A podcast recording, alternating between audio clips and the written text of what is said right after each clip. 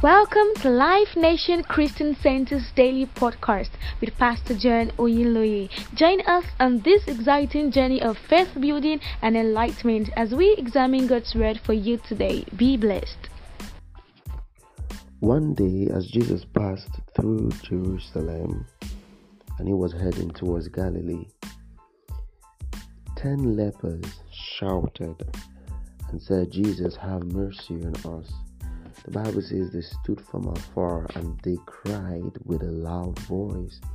You know, the lepers were seen as unclean in the in the nation of Israel, so they were not permitted to mingle with people. You know, but although they could not come close to Jesus, the Bible says that they shouted from afar that Jesus should have mercy on them. And so Jesus looked at them, we saw the compassion of the Christ. That you know the Bible says, Whoever calls upon the Lord will be saved. All those that come to him, he says, in no wise will he cast away.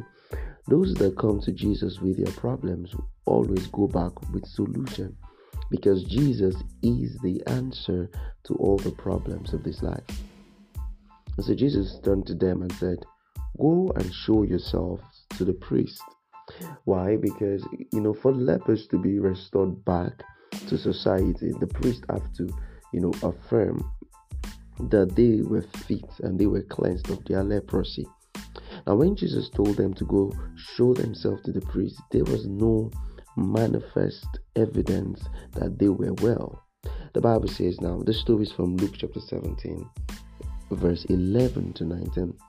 The Bible says in verse 14 that as they went to the priest, they were healed. In other words, God told them to go to the priest, and as they were walking, when Jesus spoke, nothing happened. But as they were going to the priest to show the priest that they were healed, they became healed indeed. And there's something to learn there. The Bible calls it faith. You know, faith does not wait until it sees everything in the physical. Faith takes bold steps. Some people are waiting until they have everything, until everything is perfect. They're waiting for the perfect opportunity to step out. They're waiting for no, no, no. You don't need to wait that way. If you have received the word of God that you should do something, you just go ahead and do it. The resources would come. The the the, the resources will come. The, uh, everything you need is going to come as you step out. So we saw that it was faith here that they stepped out on the word of God. And as they were going, as they stepped out, they saw the miracles of God. So I want to tell someone today, step out. Don't don't don't keep sitting down. Has the word of God come to you? Has God tell you to, told you to do something? Step out and do it. As you are moving, you will see the power of God. The Bible says goodness and mercy would follow you. Goodness and mercy follows you when you move. So if you're not moving, you're not going to see the goodness and the mercies of God. So step out and do something and give God the opportunity to bless you.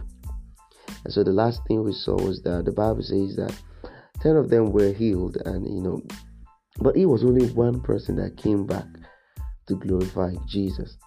And Jesus marveled. He said in verse 17, chapter 17, verse 17, Luke 17, verse 17, it says, But they not ten that were cleansed, but this is How come nine came? No, we didn't. Yeah, we did not ten that were cleansed. How come one person out of the nine came back to say thank you? And the Bible says that the person that came back to give thanks was whole. In other words, others were cleansed, but this man was made whole. He received more. You know, I'm sure maybe the ten persons were not necessarily ungrateful, but they got carried away by life and didn't remember they should come back to tell God thank you. Just the same way God has done so many things for you. But are you just caught away, busy, distracted that you can come back to say thank you?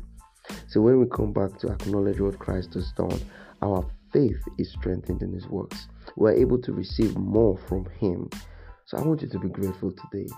Before you roll out your next list of things you want, before you roll out your next list of things you want God to do, can you give thanks to Him for what He has done? What has God done for you?